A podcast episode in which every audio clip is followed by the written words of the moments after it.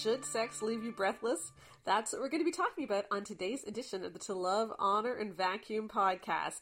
Sometimes it feels like marriage is just a huge to do list. You've got chores, you've got date nights, you've even got sex. well, here at To Love, Honor, and Vacuum, we don't want marriage to be a to do list. We want to turn it into a passionate adventure. This month for Valentine's Day month, both on the blog and in the podcast, I've been talking about how to make sex feel great. And we've been doing some posts that are perhaps a little bit more graphic than usual. I had one uh, last week on how to find the G spot. I've got one this week on how to have multiple orgasms, and I invite you to check out to lovehonorandvacuum.com for some of those posts. And today I want to elaborate on that a little bit. Should we be looking for some of these things? Should sex actually be feeling great? I've got a lot to say about that. And I know for some of you, orgasm feeling good has been a big problem because you've just honestly never figured out what all the fuss is about and we're going to be getting to that in a second but i want to back up and i want to start with a mental block that i often hear from women especially in christian circles there was actually a comment left on the blog this week on an older post where a woman was saying look there's no marriage in heaven. So we know there's no sex in heaven. So why are you making such a big deal about sex here? We should just simply be yearning for God and forgetting about all this orgasm stuff. And this is something that's very common that I've heard. I was once speaking at a marriage conference, and a husband came up to me and said that his wife had told him after she gave birth to their last child that sex was over now because there was no need for it anymore. And he was just heartbroken and didn't know what to do about this. And so, ladies, let's just talk about this right now. I know that I talk about sex all the time, and I know that that can seem like really base. Like, why don't I talk about some important things that actually bring us closer to God? But I truly believe that if you think that orgasm doesn't matter or that sex and marriage is optional, that you're actually going to have a harder time understanding a lot of things about God. You know, that comment that that woman left, uh, she left it when I was away on our trip. My husband and I are just back after three weeks in the RV down south, and it was a wonderful time. I was still working while I was down there, uh, but Rebecca was running the blog a lot of the times, and she actually ended up responding to this woman, and she left a really good comment. And I want to read what she wrote because I think it's brilliant. I mean, yeah, my daughter's smart. Uh, it is kind of weird though to be working on a blog about sex and your 24 year old daughter is on it with you all the time, and we end up talking about this stuff. But you know, here's what she said. She said, You know, life isn't only about what we need. You don't need to eat pizza ever, but we do. Why? Because it's good. We don't need to drink anything other than water, but we still like to drink tea or coffee or our favorite drink because, again, it tastes good. God makes it really clear in His Word that life isn't just about surviving until we die. He commands us, taste and see that the Lord is good. Happy are those who take refuge in Him. And again, Jesus says that He came so that we can have life and have it to the fullest, not just a bare minimum getting by with no joy kind of life. And I just want to insert here this idea that we are holier if we are not happy, that's not of God because our God is a passionate, joyful God, and joy is one of the fruits of the Spirit. It's not like if you're miserable, you get brownie points, okay? We got to get rid of that idea. No, an orgasm isn't necessary for your survival, but if God has given you a gift through allowing you to marry and you continuously decide to reject that gift by saying it's not that important, don't you think you might be missing out on something that God desires for you? I challenge you to realize that when you get married, a full, satisfying sex life is God's will for your marriage. Reading literally anything in Song of Songs shows that. Sex is a part of God's desire for marriage, and not just sex, but sex that's great for both of you. Too often we shut ourselves out of God's best for us simply because it requires too much of a sacrifice. We don't want to be vulnerable, we don't want to give up control, and as I've talked about in previous podcasts, women needing to feel control is one of the biggest hindrances we have to orgasm, and we don't want to be bothered with the time that it will take to actually reach orgasm. But living in a marriage where you never really have sex or never have good sex is like only ever eating meals that are 100% tasteless. Yes, you'll survive, but you're missing out on a key aspect of human experience. Finally, let me be clear you are not holier for not desiring orgasm. Your husband is not less holy for desiring to have sex. In fact, if you are in a healthy marriage relationship, I suggest you consider why you are the one in the relationship that is declining a gift from God. Because when we turn away from the things that God has designed for us, it is often due to inner battles we are dealing with. It may sound holy to say, I don't need sex, but there's nothing holy about creating intimacy anorexia in your marriage. Okay, isn't my kid smart? I totally agree. And I just, I hear this from so many women that well, sure, sex might be good, but I really don't need it and I don't want to pursue it. Ladies, God made you to have your toes curling and to be breathless and to be passionate. And as I have said many times, even though women may take longer to reach climax, when we do, our orgasms can be far more intense and they can be longer. And so we actually were created for this incredible capacity for passion and for pleasure. And that is not something which God did as an afterthought. That is not something that God created and then said to Christians, but this isn't really for you because you're supposed to be holier than that. No, this is something that is for you, and it's totally okay to want it. And honestly, you know, sex can be such a gift because when you do reach pleasure like that, it makes you feel closer to your husband because of all the amazing oxytocin hormones that are going through you. It makes you sleep better just all kinds of stuff happens. And so I hear so many women say, well, you know, he might need that physically, but all I really need is the closeness. And so I don't really care about my own orgasm. Okay, ladies, you gotta sometimes care.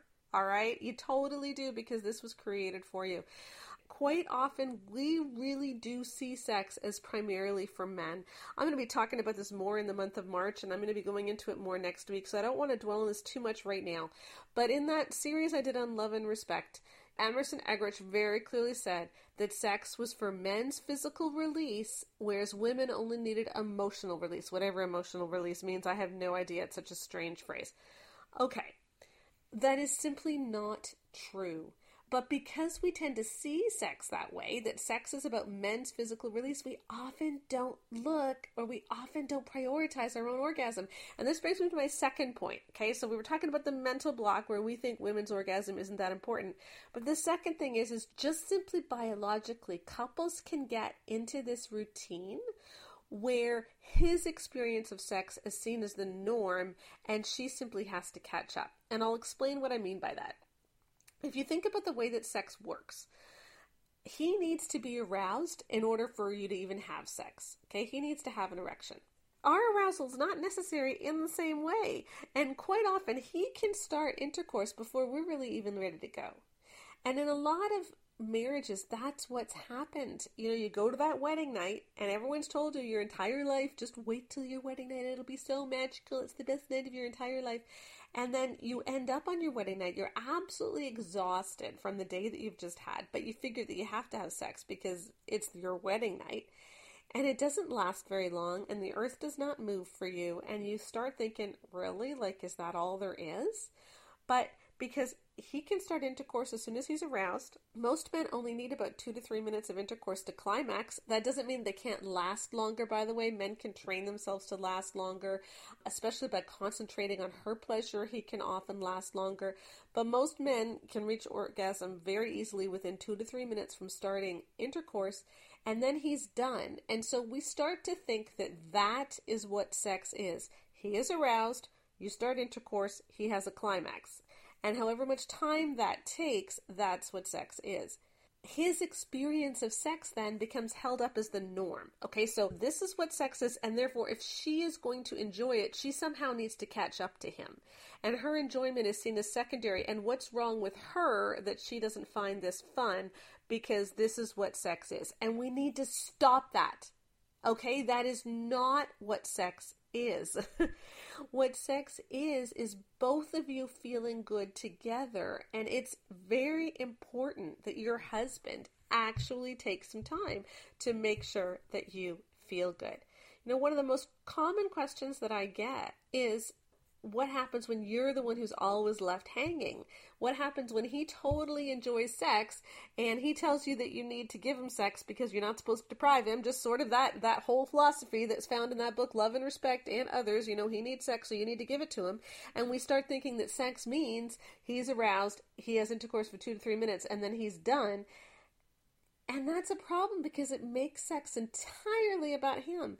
And that's not the way that God made our bodies. It really isn't. Let's think about the way that God made your body for a minute, okay?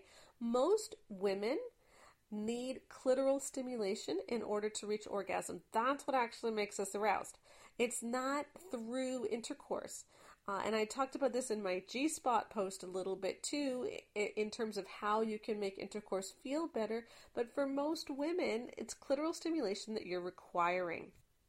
God would not have made us that way if he was expecting sex to only be about intercourse when the guy is aroused. The fact that God made us so that we require clitoral stimulation is so that the guy will have to pay attention to us in a way that does not necessarily give him direct pleasure.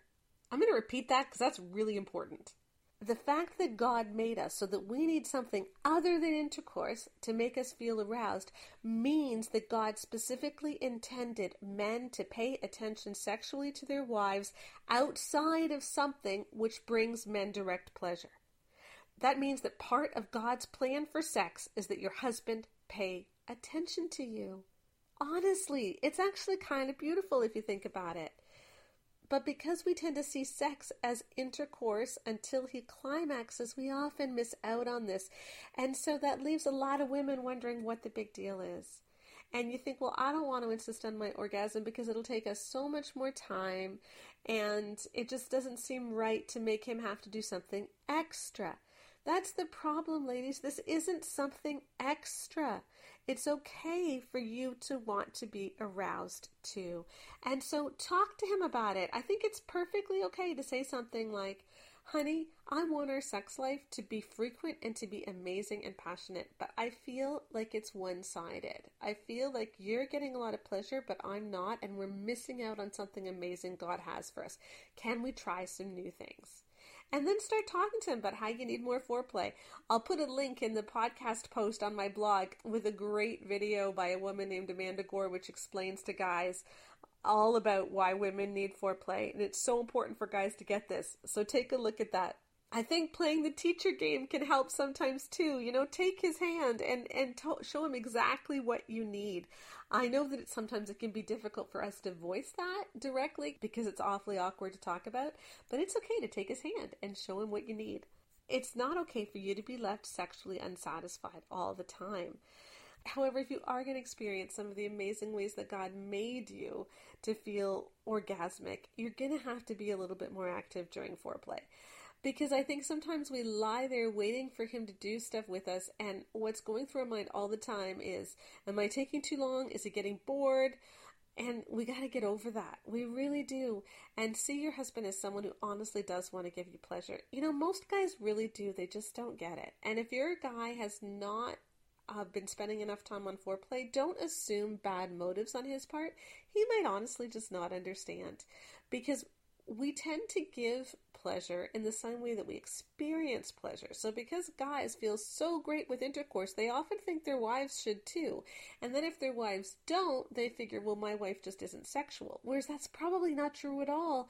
It probably is that you could feel amazing if you just learn more about how your body works and if you just try more things beforehand. Foreplay is your friend, okay?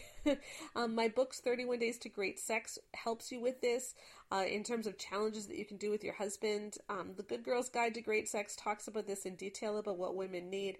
And of course, my new product, my Sexy Dares that re- we released last week, have a lot of dares that he does that are focusing on more foreplay and on making you feel good. So hopefully those will help as well why is it that we shy away from foreplay so much?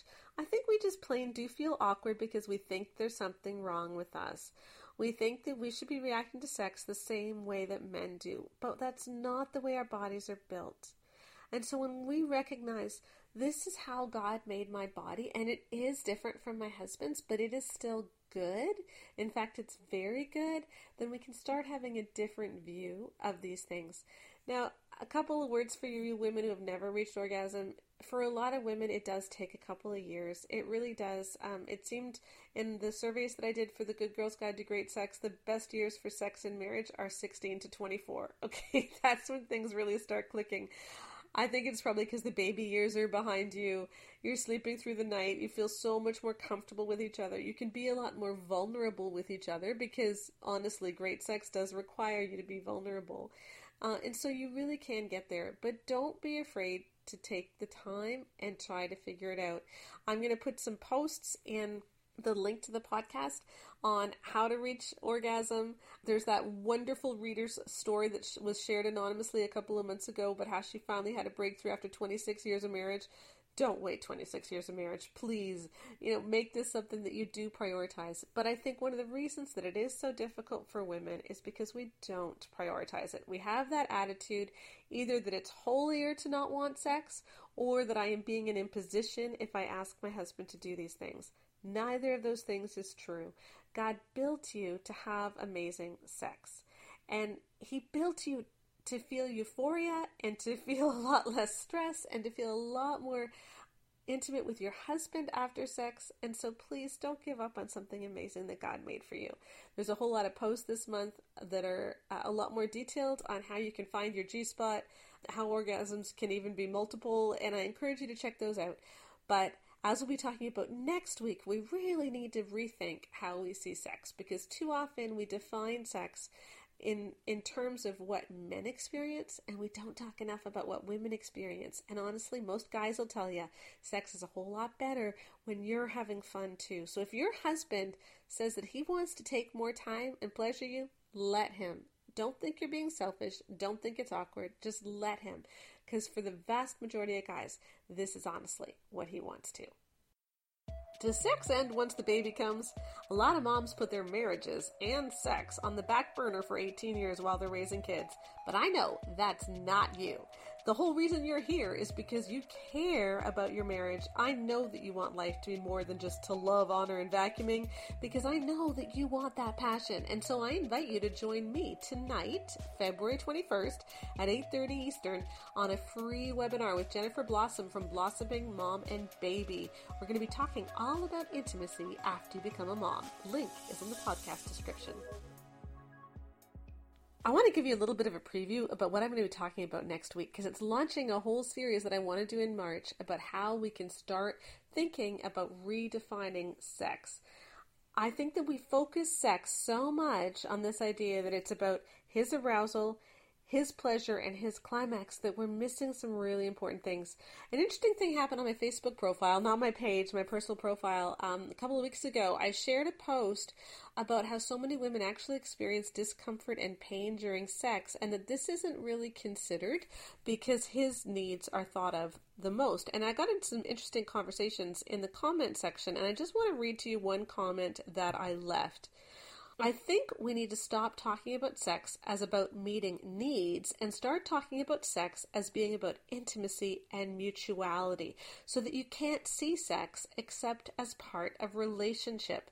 Sex has become too much for him and it shouldn't be. It needs to be about us. It just does.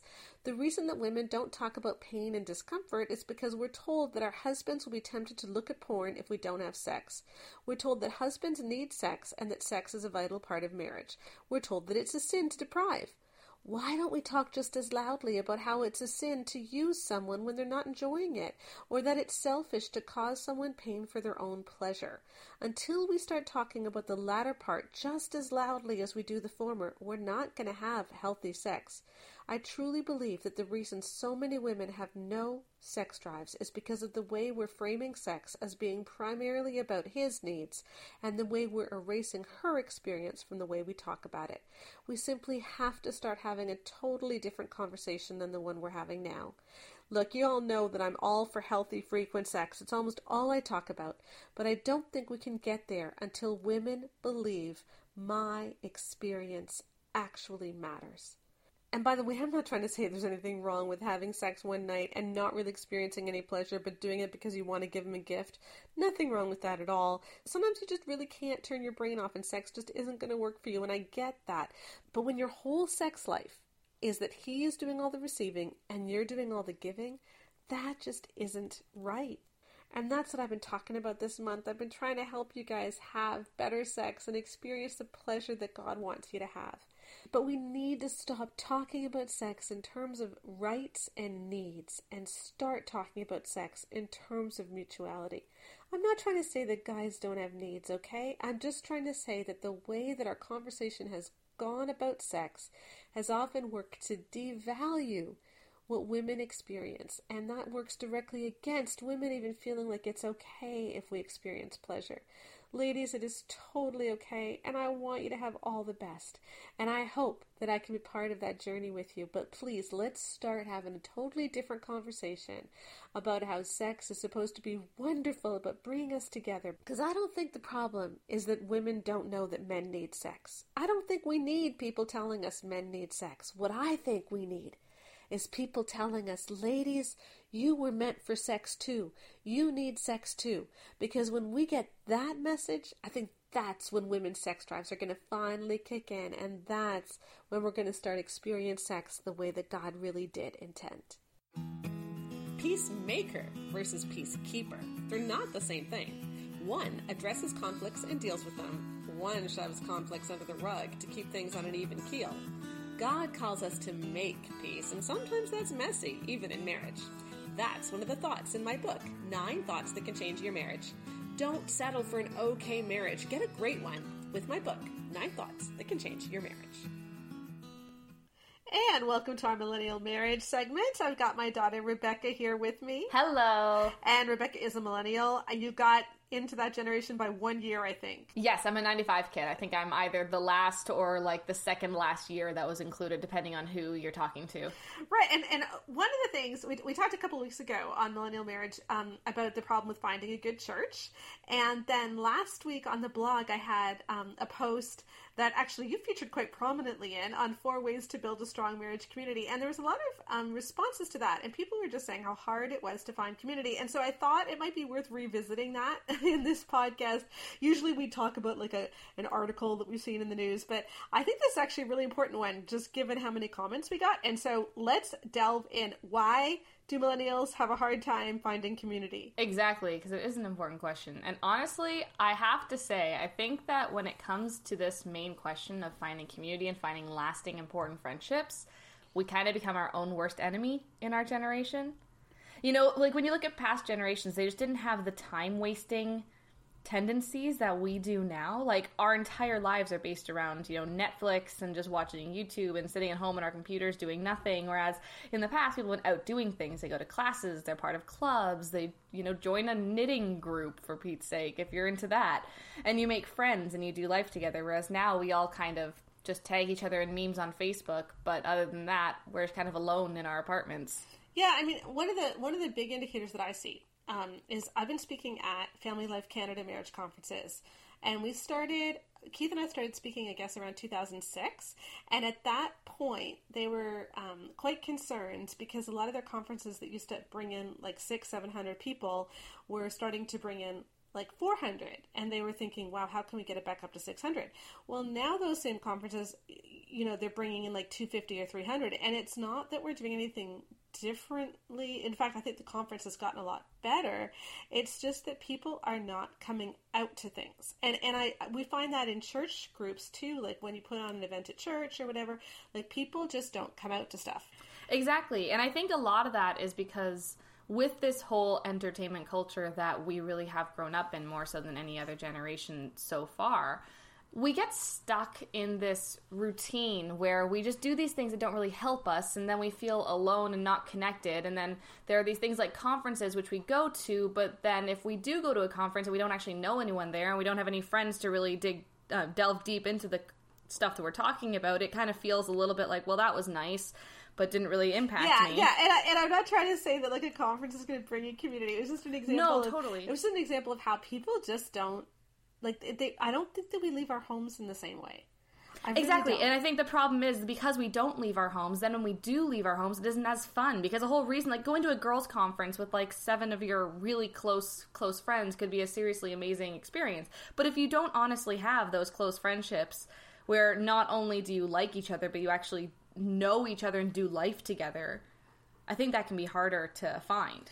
Yeah, you know, I, I was I was once talking to a couple, um, and they were on like their fourth church in our small town, and they kept going to different churches. They tried a church for like eight months, and then they would go to a different church, and they always complained that the church never made them feel welcome, and they, um, you know, they never felt like part of community, and so they would go.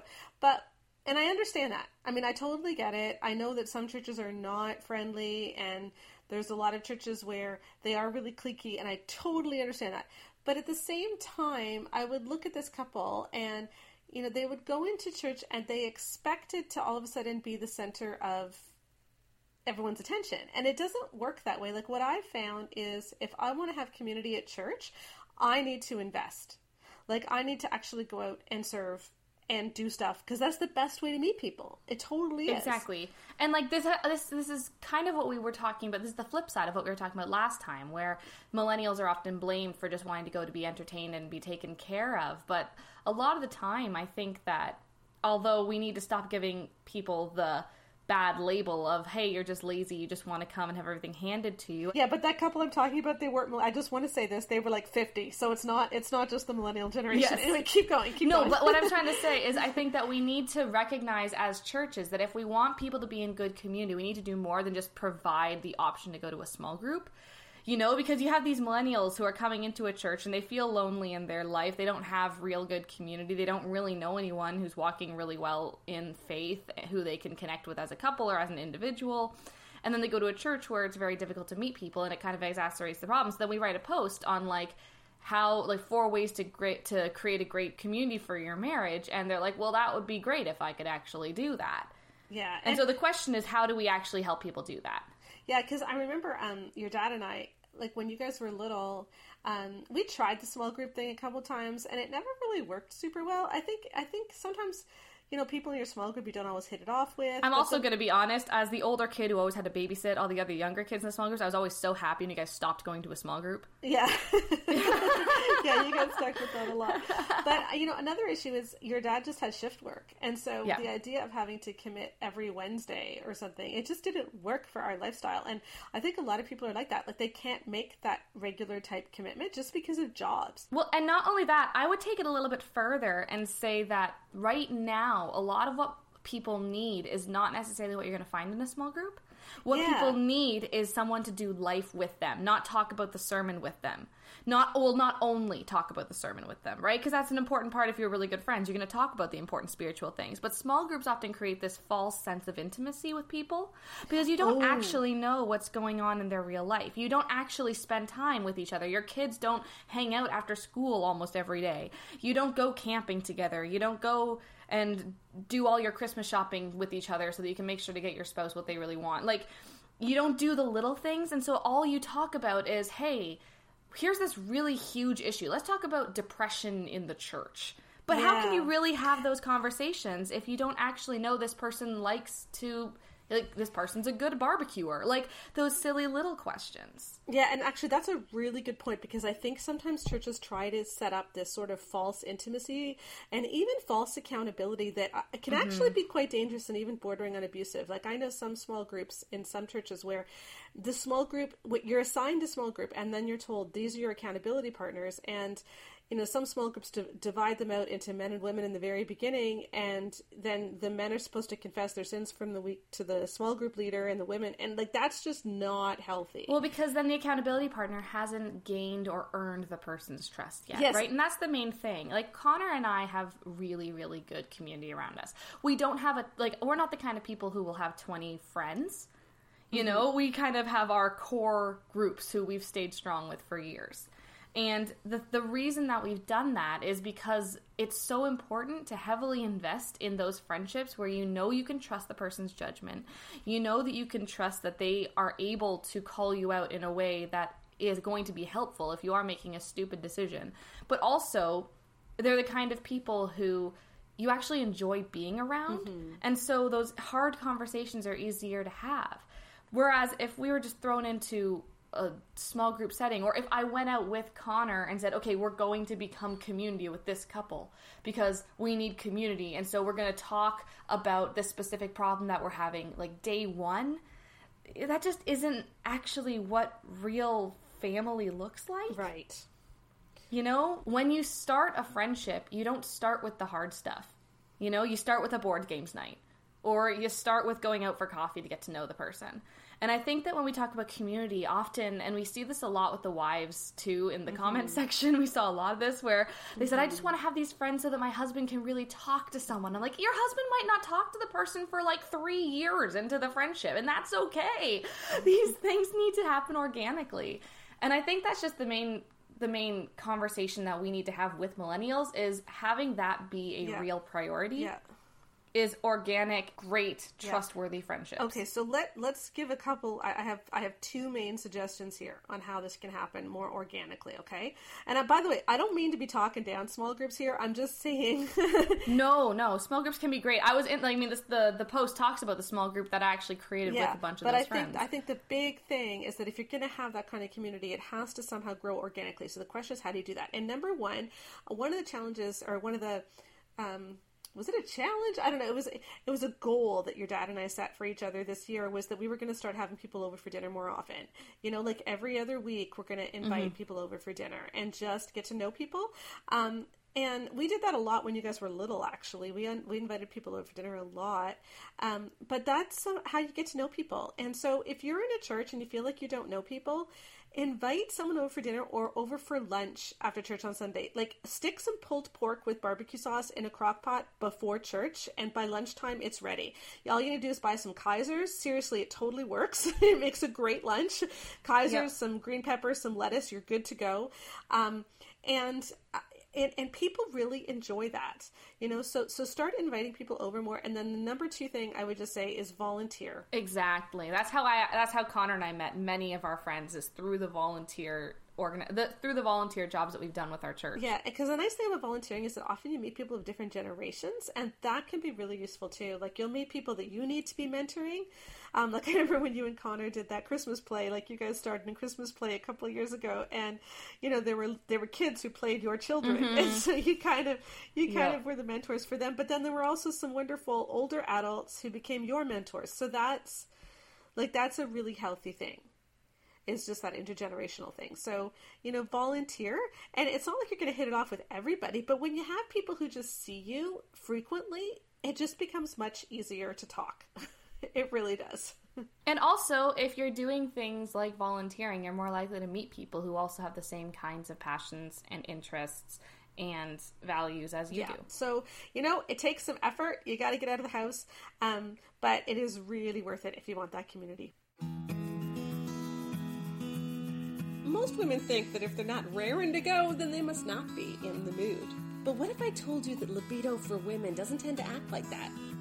If we stop waiting for our bodies to tell us, I'm ready to go, and start learning to think differently about libido and read our bodies differently, suddenly everything in the bedroom can fall into place. Check out my Boost Your Libido course to help warm you up. Find it under courses at to Now's the time where I take your questions. We've been talking about sexual health this month and in this podcast, and looking specifically about how women's bodies work and how we can make them work better. But you know, sometimes the sexual health issues actually belong to the guy. And so I want to read you um, an email that I just got from a new subscriber. She says, A few years ago, I told my husband to get testosterone shots. He got the test at a special clinic, and sure enough, his testosterone was low. We've been together for over two decades. When we were dating, sex was not a problem for him. Many things happened, and the relationship continued to drain. Fifteen years ago, we got married. I thought things could be renewed, but I always got false hope. A sexless marriage, by definition, is nine to ten times a year, and we barely did that. Well, a few months ago, I put my foot down about getting testosterone, and he agreed to it. I was already depressed and so sick of his I don't need this testosterone thing. I gave him an ultimatum get the testosterone shots, or this is over. As a woman who has never been seduced or pursued by her husband, I can tell you it is devastating. It kills your spirit. How do I forgive for years of neglect? The messed up thing is that now he loves the testosterone and he feels happy and sexual and is telling me how beautiful I am and my body is gorgeous. I pray every day to God to take away this clinical depression and to take away the anger. I want my marriage and I want my children to have a family. I want to be able to enjoy sex with my husband. I just don't feel in love and I don't feel sexual. Is it the depression or is it the antidepressants or is it that I need time and need to be patient? All right, first of all, I'm really sorry. This has been a long thing. You know, 15 years of marriage, 15 years of a sexless marriage. That's a long thing to live with, and I really do feel your pain, and I am so sorry. And now we've got all these convoluted problems which have just been built layer after layer after layer. And, you know, I look at this and I think, huh, man, if he had just gotten the testosterone earlier, so much of this could have been relieved because, you know, Sometimes our sexual problems simply have a biological basis. You know, we look at all these relationship things and we try to fix the relationship, we try to fix all these things, but sometimes you just need to go to a pelvic floor physiotherapist. Sometimes you just need to get the testosterone shot. Sometimes it's just, it really honestly is that easy. And especially when testosterone is involved, I've heard this from so many women. We fought about this for years, they say. I always felt neglected, and then he gets the shot, and suddenly he's the person I always dreamed of, and it's overnight. And I wish we hadn't have lost those 10 years. And that's what I'm reading when I, I see this letter is I wish they hadn't have lost all of those years. Okay, but they did lose those years. And so what does she do now? Let's deal with the big picture medical things first. So now she's the one with clinical depression, to which his neglect of her has probably contributed for sure. And so she's wondering if that's why she has no libido. And it very well could be. And so I'd suggest talking to your doctor. You might be able to switch to different antidepressants, which don't have the same um, libido killing propensities as the one that you are on now. So that is definitely worth looking, talking to your doctor, seeing if there can be a medical change, a medicine change there. But it does go deeper than that. So there's two issues here. One is that they do need to address the fact that she was neglected for years. She's feeling really, really hurt about that, and she's having a difficult time forgiving him for that. And what I'm seeing here is that he only got the testosterone shot when she put down an ultimatum, and now that she he has the testosterone shot, he says he's happy and he's pursuing her. But what I don't see, and perhaps she just didn't mention this, but what I don't see is any recognition of how much he hurt her. And so I think that it is perfectly good and right to sit down with him and say, This is what you did to me over the last few years. I feel very, very neglected and sad, and I just needed to acknowledge it. When you say that, we need to say it in the right spirit because this is the problem with anger and bitterness and hurt is that we can let it eat away at ourselves too much. The simple fact is, there is nothing that your husband can do to make up for that 15 years of neglect. There's absolutely not. He cannot turn back the clock. He can't do anything differently. And I think we often feel, well, an apology doesn't isn't good enough, but that might be all that he can give you. And so this is where a good theology of forgiveness comes in. You know, God calls us to forgive just as he does. And the reason that we forgive is so is so that we can then live a big life because when you are living with bitterness and anger, you can't live that big life because you're always living in the past and you're letting your past hold you down. I believe that in marriage, it is still important for the other person to hear the pain that they have caused, and I think it's crucial to acknowledge that pain. I think intimacy is very difficult to grow if someone does not acknowledge what they have done. And so having those conversations is key. Another thing I love to say is that it when we lose the ability to talk about the little things, we lose the ability to talk about the big things. Okay, and this is a very, very, very big thing. And it could be that if your marriage has deteriorated to the extent that you can't have those hard conversations, it might be worth working on just having small conversations for a while. And what I mean by that is just do stuff together so that you can just plain chat. You know, go for walks after dinner, pull out a board game and play a board game with the family. Do things together just to bring the tension level down because as you start chatting, as you start laughing, you do change the dynamic and then you're able to talk about those big things again. So it could be that you have to start with the little things first, but it is important that he understands the pain and that he acknowledges it. Then, however, there's the next step, which is you need to let that bitterness and anger go.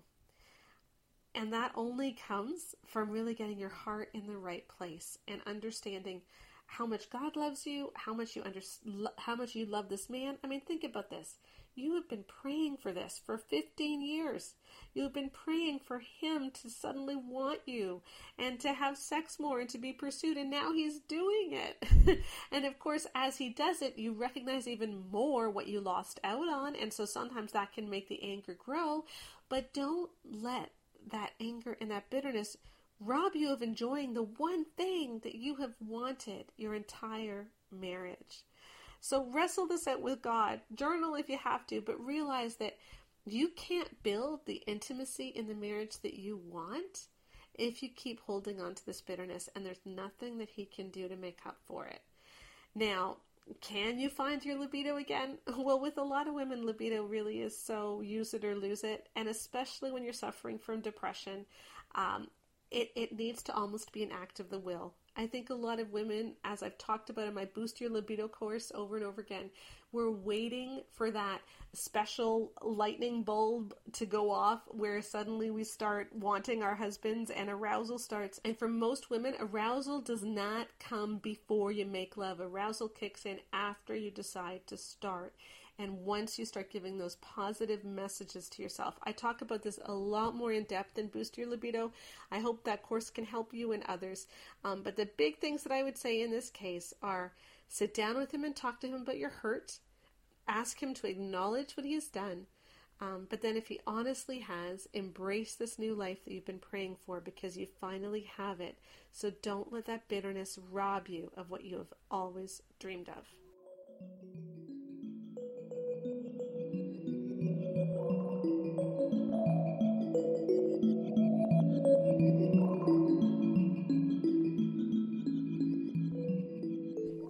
Every podcast, I like to feature a couple of comments or emails that have come in. And this week I had a number related to the posts I did on Monday and Tuesday about pelvic floor physiotherapy. And for those of you who do not know what this is, um, it's actually really important. Basically, it's a physiotherapist who works with your pelvic floor. And your pelvic floor is like all of the muscles that hold in, you know, your bladder, your pelvis, like all of those areas. Um, and so it relates to sexual health, it's the muscles in your vagina, it's everything like that. And I know when I was first married, I suffered from vaginismus, which is pain during sex because your muscles clench up. And I was taken to see a gynecologist who thought that if I just got comfortable with my body, everything would be okay. And it was just such a terrible, terrible experience. And I wish now that I had known about pelvic floor physiotherapists. I don't even know if there was such a thing back then, but they're really amazing. And Sheila Zelmer was a um, is such a physiotherapist, and she wrote two amazing posts for me. And so I just want to I, I want to make sure everybody knows this stuff. Like if I could shove this from the rooftops, then I would because this is so important. And I want you to know it, even if you don't have these issues because some of your friends might, and then you can tell them where to get help.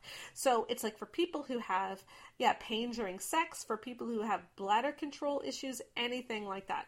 We had um a number of really great comments on the post this week and on Facebook. A woman was even saying, you know, she's not married yet, but she's never been able to insert a tampon. Like, what should she do? And I would just say, please go get help now because your body matters whether you're married or not. Uh, but I wanted to share with you just two emails that came in. One just to encourage us, and one's got some great recommendations too. So one woman writes, I've been doing pelvic floor therapy for several weeks and it's helping with several things. I have more bladder control. I no longer have the urge to urinate immediately. I no longer have what I call homing bladder. That's where I turn into my driveway. My bladder thinks it's time to go. Everybody out of my way. and best of all, my husband can tell that my muscles are stronger. Wink, wink this was definitely a win win for me. I was to the point, I'm over 60, that something had to be done, whether it was surgery or buying stock in a pad protection company. My gynecologist recommended I try this therapy first. I wasn't even aware there was such a thing, and I'm so glad she did. It really works, but you have to commit to it, and I'll have to work on it forever, but it's getting to the point now where I do without even thinking about it so awesome and i just want to i just want to echo her. And you know a lot of these bladder problems she's older and it is common when you're older but it's also really common right after you give birth. Um, and not just that you can also feel like you're just too loose after childbirth like there's no sensation during sex and sex can also get a lot more painful after childbirth. So for some people vaginismus is worse when you're first married. For other people sex might have been fine and then after childbirth all of a sudden your muscles just don't work the same way and sex really hurts so, you know, so those are all issues that pelvic floor physiotherapists can help with. The second letter writer, it's not about a pelvic floor physiotherapist, but it's just another resource that can help you in this area. So she says, I've never really had big problems in this area. I used to leak a little when I sneezed after my daughter was born. Yeah, don't we all? Um, but my husband and I have always had great sex. But I started a workout program over the last three months that focuses on pelvic floor health, both strengthening the muscles and learning to relax them. It's specifically geared towards women who have given birth, no matter how long it's been, or who are about to give birth. Not only is the program great, but I've definitely seen improvement in myself. I don't leak anymore, and my husband has noticed a difference during sex, specifically with my ability to use my pelvic floor muscles. That's two people who have mentioned that now. so he likes the program too. And it's mommastrong.com. Mama, M O M M A. So mommastrong.com. I'll put the link in the podcast description and on the podcast post on the blog. Um, so do take a look at those things and if you have a problem of any kind like this, find a pelvic floor physiotherapist. You can often just Google it. I know in Canada there's a central database of them, and I will put that link on the podcast post as well. But don't despair because sometimes we think when there's a problem with our body in this area that it's all in our heads or that we should be able to fix it. But those muscles are muscles just like any other, and if you have to work on them, that totally is okay. So please get help and don't suffer with this too long. Thanks for joining us for the To Love, Honor, and Vacuum podcast, where we're all about living life passionately, not as a crushing to do list. If you enjoy this podcast, please give it a five star rating on whatever platform you use and do leave a review so that we can get more people listening in. Check out the podcast post on to love, honor, and vacuum.com as well, where I always have lots of extras waiting for you. And tune in next week where I start to dismantle the whole way we talk about sex in the church. I am on a mission to help couples experience passion the way God intended, and I do hope you will join me in that journey.